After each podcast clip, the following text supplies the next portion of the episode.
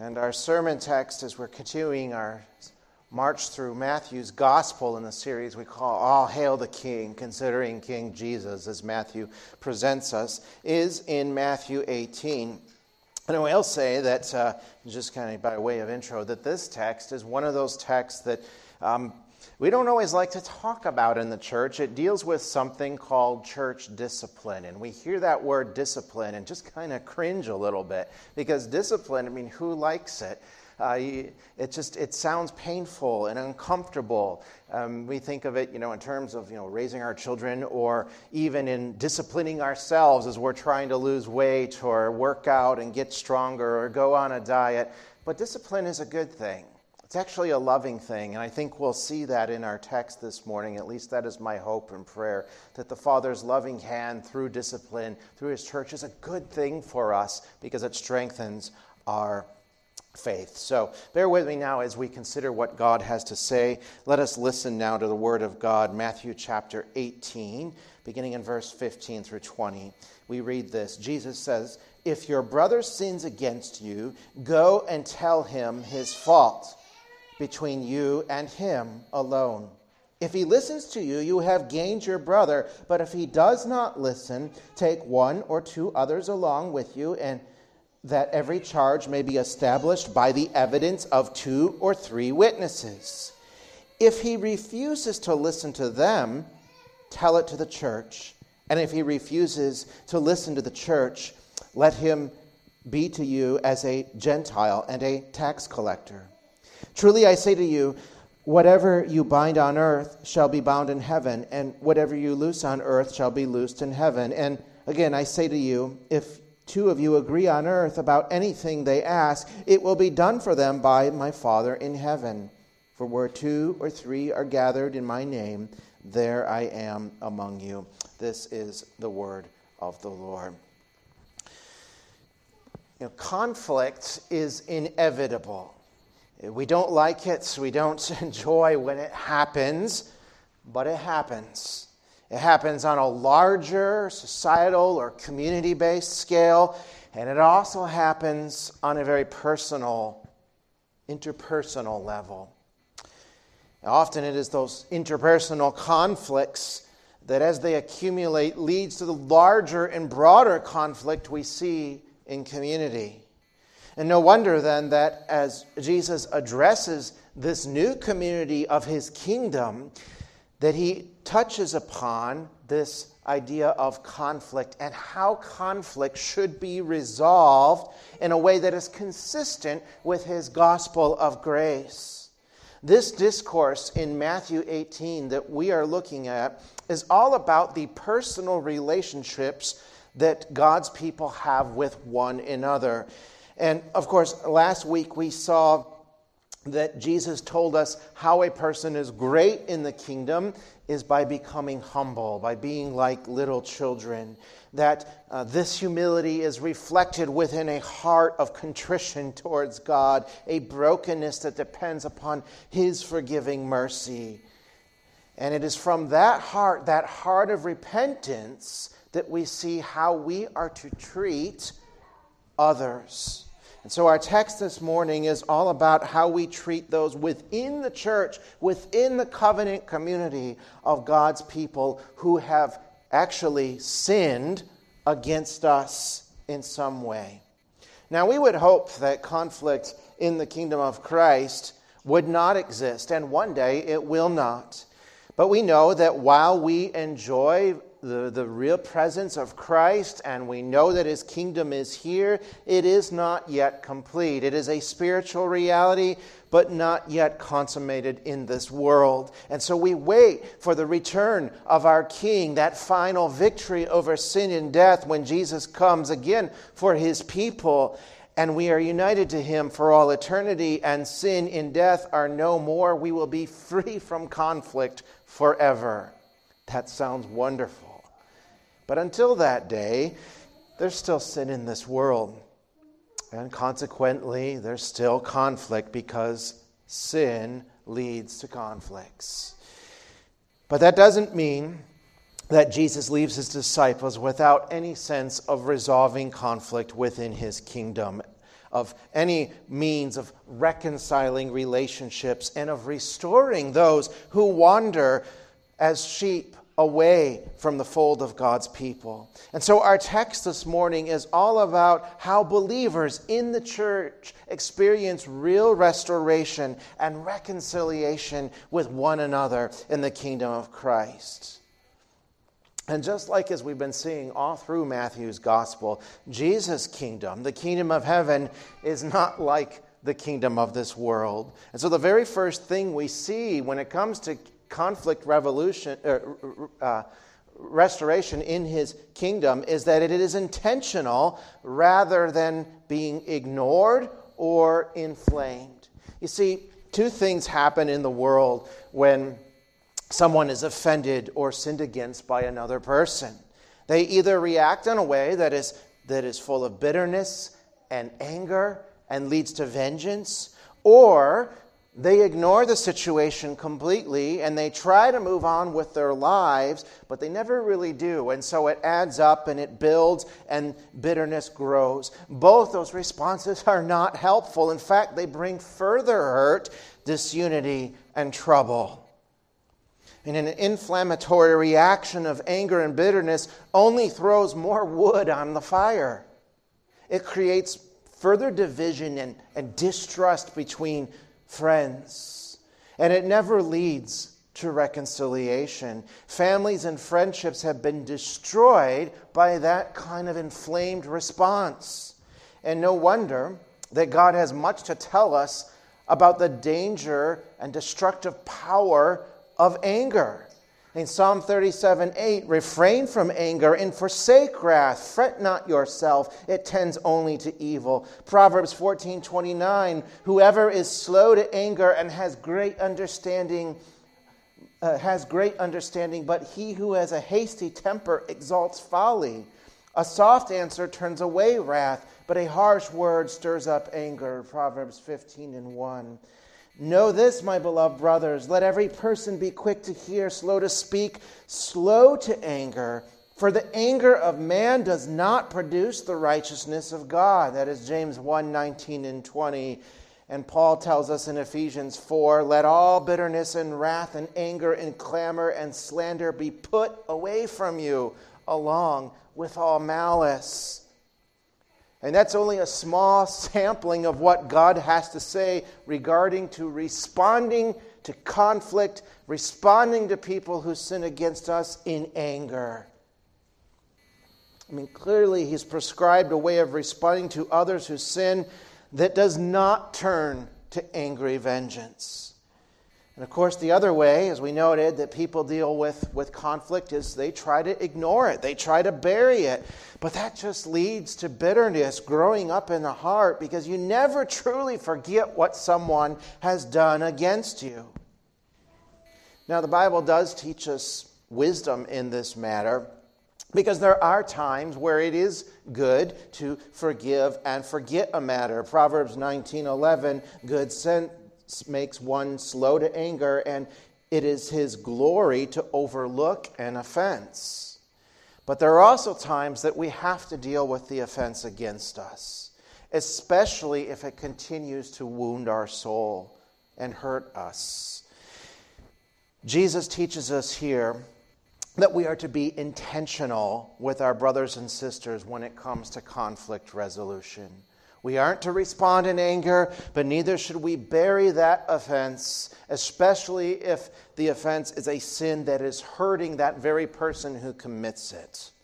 You see, Jesus gives his disciples an imperative in verse 15. He says, If your brother sins against you, go and tell him his fault between you and him alone. And if he listens to you, you have gained your brother.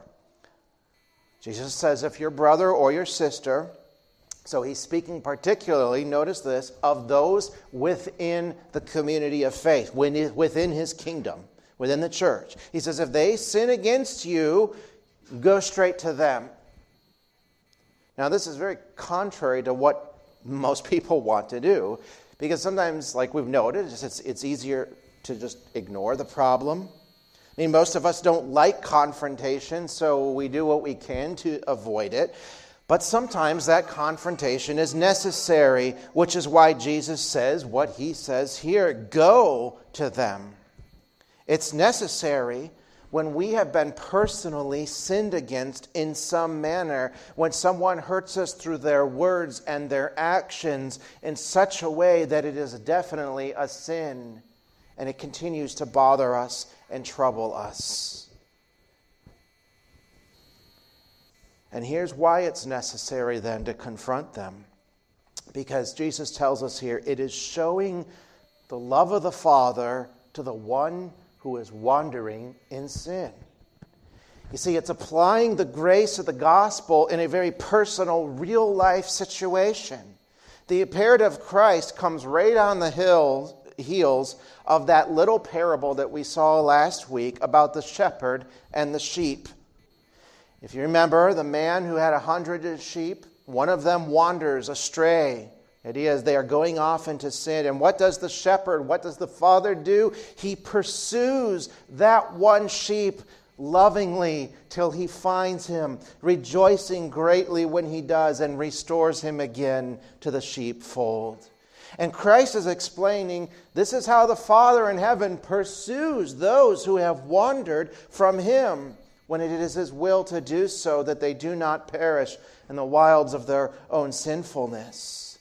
And the Father's love for wandering sheep is so great that he was willing to send his own Son to rescue those wandering sheep, to give his life as a ransom for their sin. And immediately after Jesus explains that and shows this is the Father's loving grace in seeking those who wander, he says, If someone sins against you, go to them, pursue after them. In other words, be the means that the Father uses to bring the erring one back into the fold. Don't drive them away in anger and hatred. And don't ignore the fact that they've actually sinned. That's dangerous. See the danger and seek to warn them and care for their very soul by going after them as the Father pursued your wandering soul. This is exactly what we see God doing at the very moment sin first entered in the world. Going back to Adam and Eve in the garden, they disobey God. They break His law that was given to them at that time. The, in their pride, they tried to become like God, which is an act of cosmic rebellion. And what does God do? Does He respond in immediate anger? No, He does not. But nor does he ignore the sin, nor does he just kind of push it aside. He could not do that. If he did, he wouldn't be God. After all, he is holy and pure and undefiled. Instead, he immediately goes and he confronts them. And he tells them exactly what they did. He tells them their fault. He lays out the evidence of the case against them. Why? Because he didn't want to lose them. He wants to restore his creation back to himself. It was intentional, it was purposed, a purpose mission to save those wanderers. And it is with that same intentionality that drove the Father to redeem his people that we are called to resolve the conflicts in our life and seek restoration with those who have sinned against us in the kingdom of Christ. When we do that, we are walking in the footsteps of our Lord. And Jesus says that the goal of this, of, of going to your brother or sister, isn't to despise them or hurt them or to get vengeance in any way. Rather, it's to gain them, literally, to win them back to a good relationship once again. We seek them so that, in a sense, we might save them. We seek them with the same concern and care that God showed in bringing us back into fellowship with Him.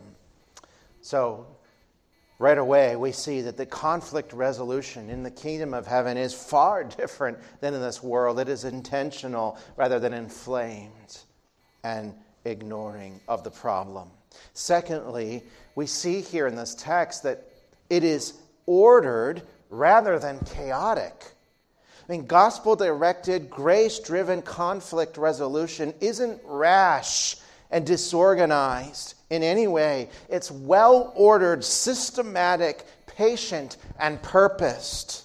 And too often, when a person is wronged by another, there's this tendency to immediately rush to try to fix the problem without taking the time to think through the situation of how to communicate what has happened or what the goal even is in confronting the person.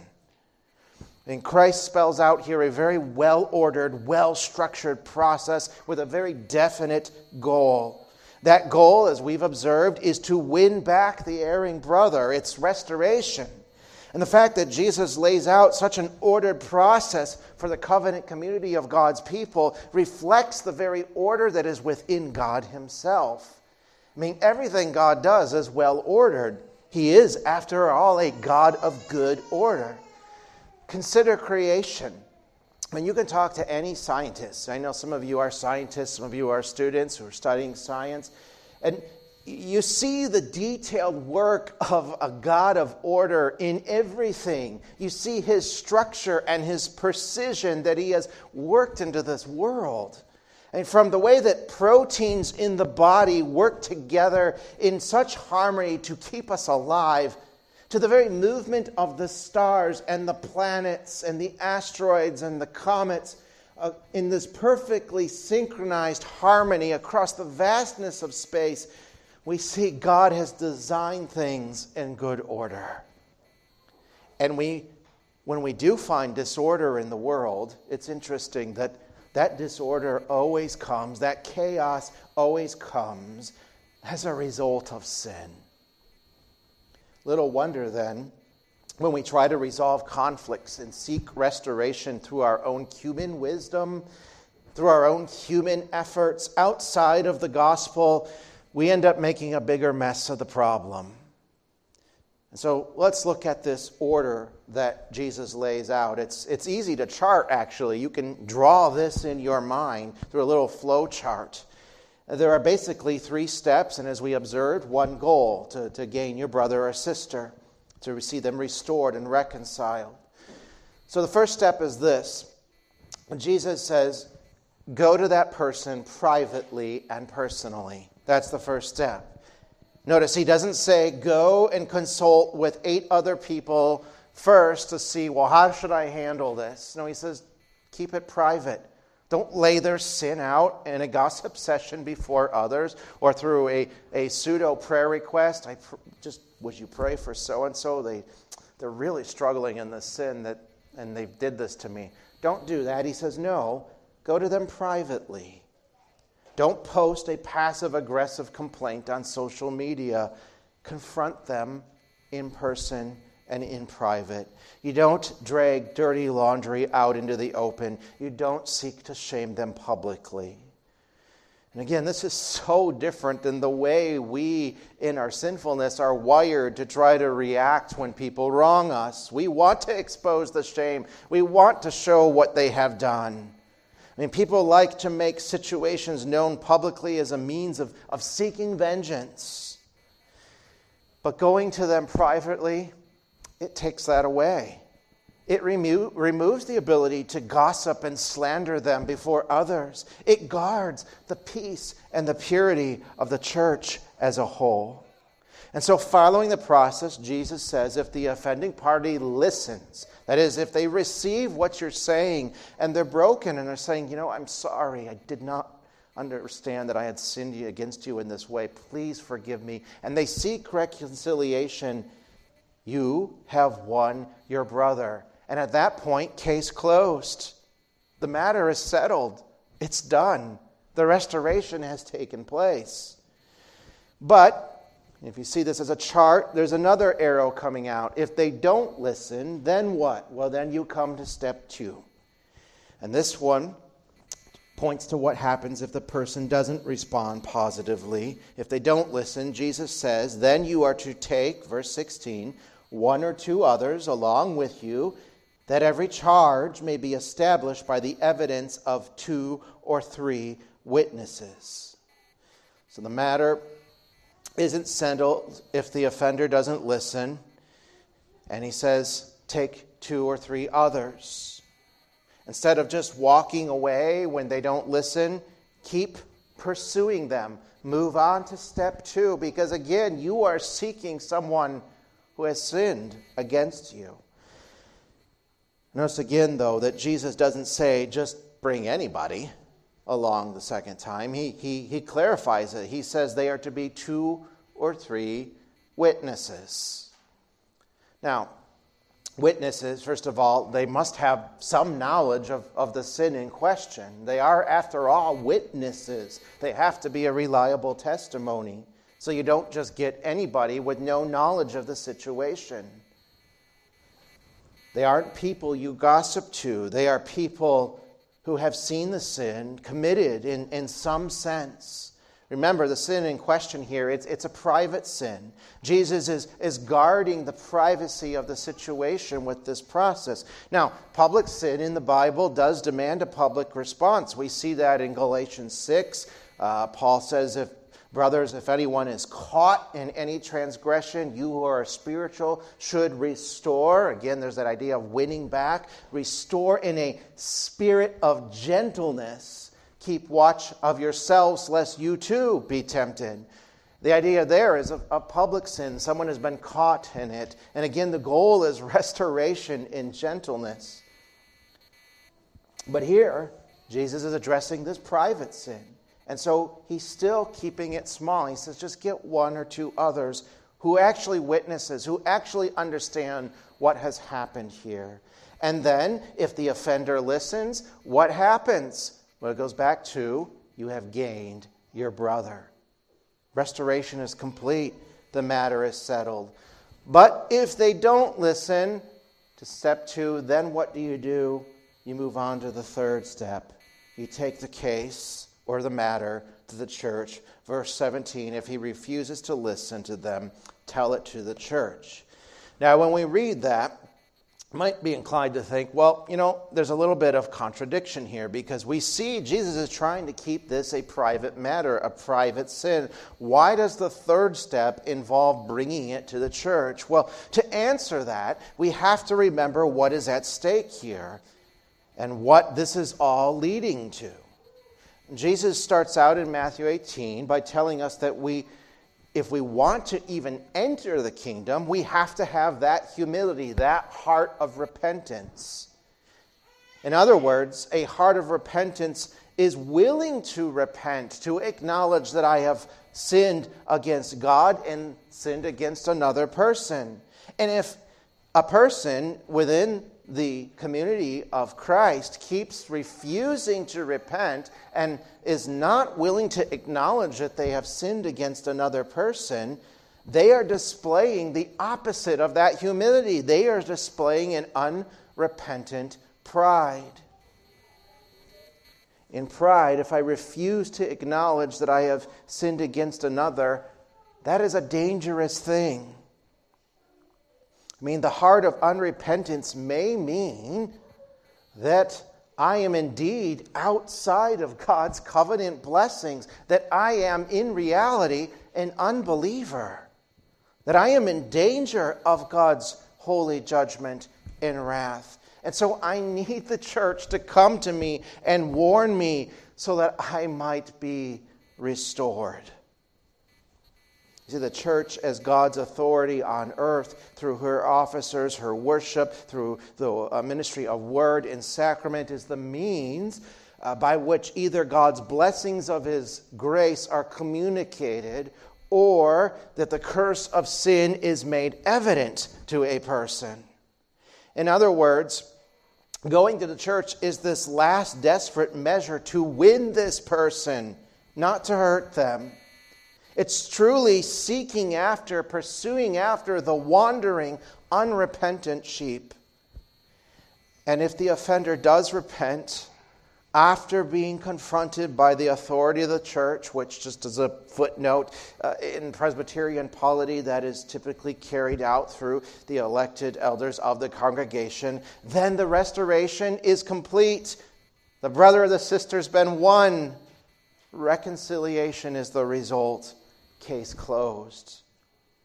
But if they do not repent, if they continue in stubborn resistance and unrepentance, the final step, Jesus says, is you consider them as a Gentile or a tax collector. Now, a Gentile was the word that the uh, Jewish people used to describe those who were outside of God's covenant. And tax collectors, because they worked for Rome, were considered by society to be betrayers of the covenant people of God. And thus the point is, is this if this person, after being brought before the church and said, Hey, this is sin, you've sinned against this brother or sister, they're to be considered as one who is an outsider if they still will not listen. Now, that doesn't mean that they are shunned. It does not mean that. And so often, where church discipline has failed is where churches have treated people so poorly and hurt them by shunning them. In fact, it means the exact opposite. What is the goal here, remember? To gain the brother. And how is the church to treat unbelievers that come to them? Welcome them, receive them, and show them the gospel of grace. Show them how they can be restored back to God. They're supposed to proclaim the gospel to them. They're supposed to show mercy and declare truth and to seek to bring them into the kingdom, not drive them further away. In fact, the church has been granted the authority of Christ to do this very thing. He says in verse 18 Truly I say to you, whatever you bind on earth shall be bound in heaven, and whatever you loose on earth shall be loosed in heaven. And we've seen this language before back in Matthew 16 when Jesus teaches us how he will build his church. And there he explains that the keys of the kingdom, which represent authority, are given to the church to bind and to loose based on a person's confession of who Christ is. And here, when it comes to resolving sinful conflicts, that is also the idea. I mean, the gospel is very clear. It's that you are more sinful than you could ever imagine, but there is more mercy in Christ than you could also ever imagine. And that you deserve judgment for that sin, but God, in His mercy, sent Christ to bear that judgment for His people. So if you do humble yourself and rest upon Him in faith, you will be redeemed and brought into the kingdom of God forever. And so, in the context of our passage this morning, Jesus is saying, You, as the church, have the authority to proclaim that gospel through God's means of grace, through word and sacrament. You have the authority to loose or untie a person that is bound in sin by declaring to them, Yes, you are forgiven because you have come in humble repentance to the foot of Christ's cross. But at the same time, if a person refuses to repent and says, No, I'm not that bad, I really haven't sinned, the church can warn them that, hey, you are in danger. You are outside of God's covenant mercy. Don't do that. Don't look into the heart of God's wrath yourself. But come, come to the cross and know his forgiveness. Which brings us to the final thing we see here regarding conflict resolution in Christ's kingdom. Not only is it well ordered instead of chaotic, we see that God's people can experience true reconciliation with, another, with one another because God's people are truly reconciled back to Him through Christ. You see, the fact that we are reconciled to God through Christ is what makes it possible for us to be reconciled to one another when we sin against each other. And Jesus gives us a couple of promises in this text to, to close out his teaching on conflict in the kingdom. And they both are re, uh, rooted in the reality that we, as believers, we have already experienced the impossible, the greatest of all reconciliations, for we are reconciled back to to God. We are restored to re- re- right relationship with Him. And because of that, if that is possible, we know that God in His grace can restore our human relationships as well. You see, your offense against God as a sinner, your rebellion against Him, it was an infinite uh, uh, offense because He is an infinite being. And as such, by human standards, it would be impossible to close that gap that has opened between us and God. But that is exactly what the cross of Christ did. It made what was impossible, what is impossible for man, but not impossible for God, a reality. And so through Christ, we are reconciled back to God. For that reason, we know we can be reconciled to our erring brother or sister who has sinned against us. And so there are these two promises that reminded us of that. The first is the promise of prayer. Jesus says in verse 19, Again I say to you, if two of you agree on earth about anything they ask, he's talking about prayer, it will be done for them by my Father in heaven. So the idea here is, is going to God in prayer to work his will in a given situation, particularly in this context, in this conflict that exists. And Jesus doesn't mean here, though, that whatever we ask God in prayer is guaranteed to be done. Name it, claim it, just if you have enough faith, it's going to happen. Like God is some sort of cosmic vending machine that gives us exactly what our hearts fancy. That's not what he's saying. Now, in the overall context, he has this idea, again, in mind of conflict, of, of church discipline. And he's saying that the church should agree to unite in prayer for whoever is erring and refusing to repent. Why? So that they might be restored and reconciled back to God and back to their brethren in Christ. Ask it in the name of the Father. Pray for this person. Again, you see this idea of pursuing after them in love. And prayer is a powerful reminder, though, that God has pursued after us in love. Because the very reason that our prayers reach heaven's ears is because Christ has opened the way by reconciling us back to God.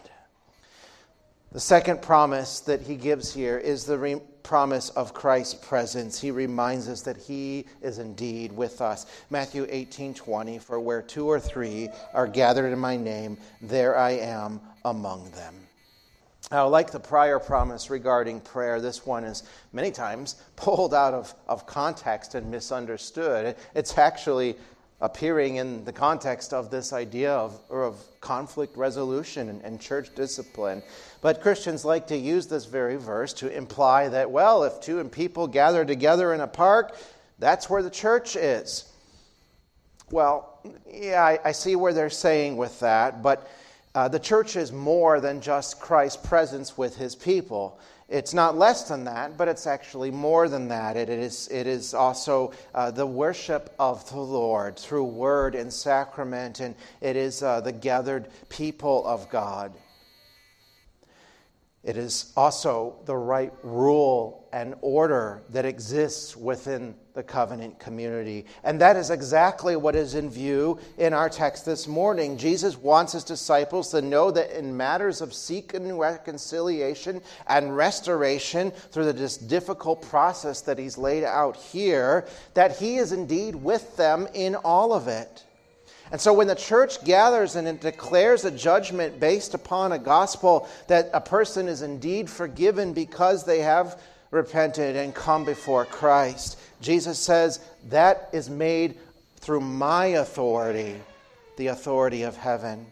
But on the flip side, when the church warns a person who continues to resist the call to come to Christ, and the church says, hey, you are in danger. You are in danger of the judgment of God. Jesus says, I'm also with you in that judgment as well. But even that hard truth has in mind that great purpose of restoration, of winning back the brother or sister. It's all guided by what we saw back in verse 15 to gain the brother it's all a rescue mission. a rescue mission that pursues and seeks the wandering ones, just as the Father seeks his wandering sheep. And so Jesus is calling us as his church here to that same mission for which he came to earth to restore the most hardened, the most hurting sinners back to the love of our Heavenly Father. And so let us heed his call. Let us seek the wandering ones. Let us restore the fallen. Let us build a community by being reconciled one to another as we enjoy the reconciliation that is ours with God through the gospel of Christ. You know, the world, it desperately needs that. It needs God's people to seek true reconciliation when they wrong each other because the world gets it wrong so many times. They need to see that what Jesus offers is better because conflict happens, but so does reconciliation because Christ has reconciled us back to God. Let us pray. Father in heaven, we are thankful that you do open the way so that we might know you, that we might be restored to a right relationship with our Father in heaven, that through simple faith and repentance we know the joys of salvation, of being called a child of God, a citizen of your kingdom. Father, I pray that you would help us to show that love and that mercy to those who are wandering, that we would demonstrate patience and graciousness and kindness, that we would not be angry, that we would not uh, let bitterness grow up in our hearts, but it would always seek to build a true relationship based upon the gospel of Christ. We pray this in Jesus' name. Amen.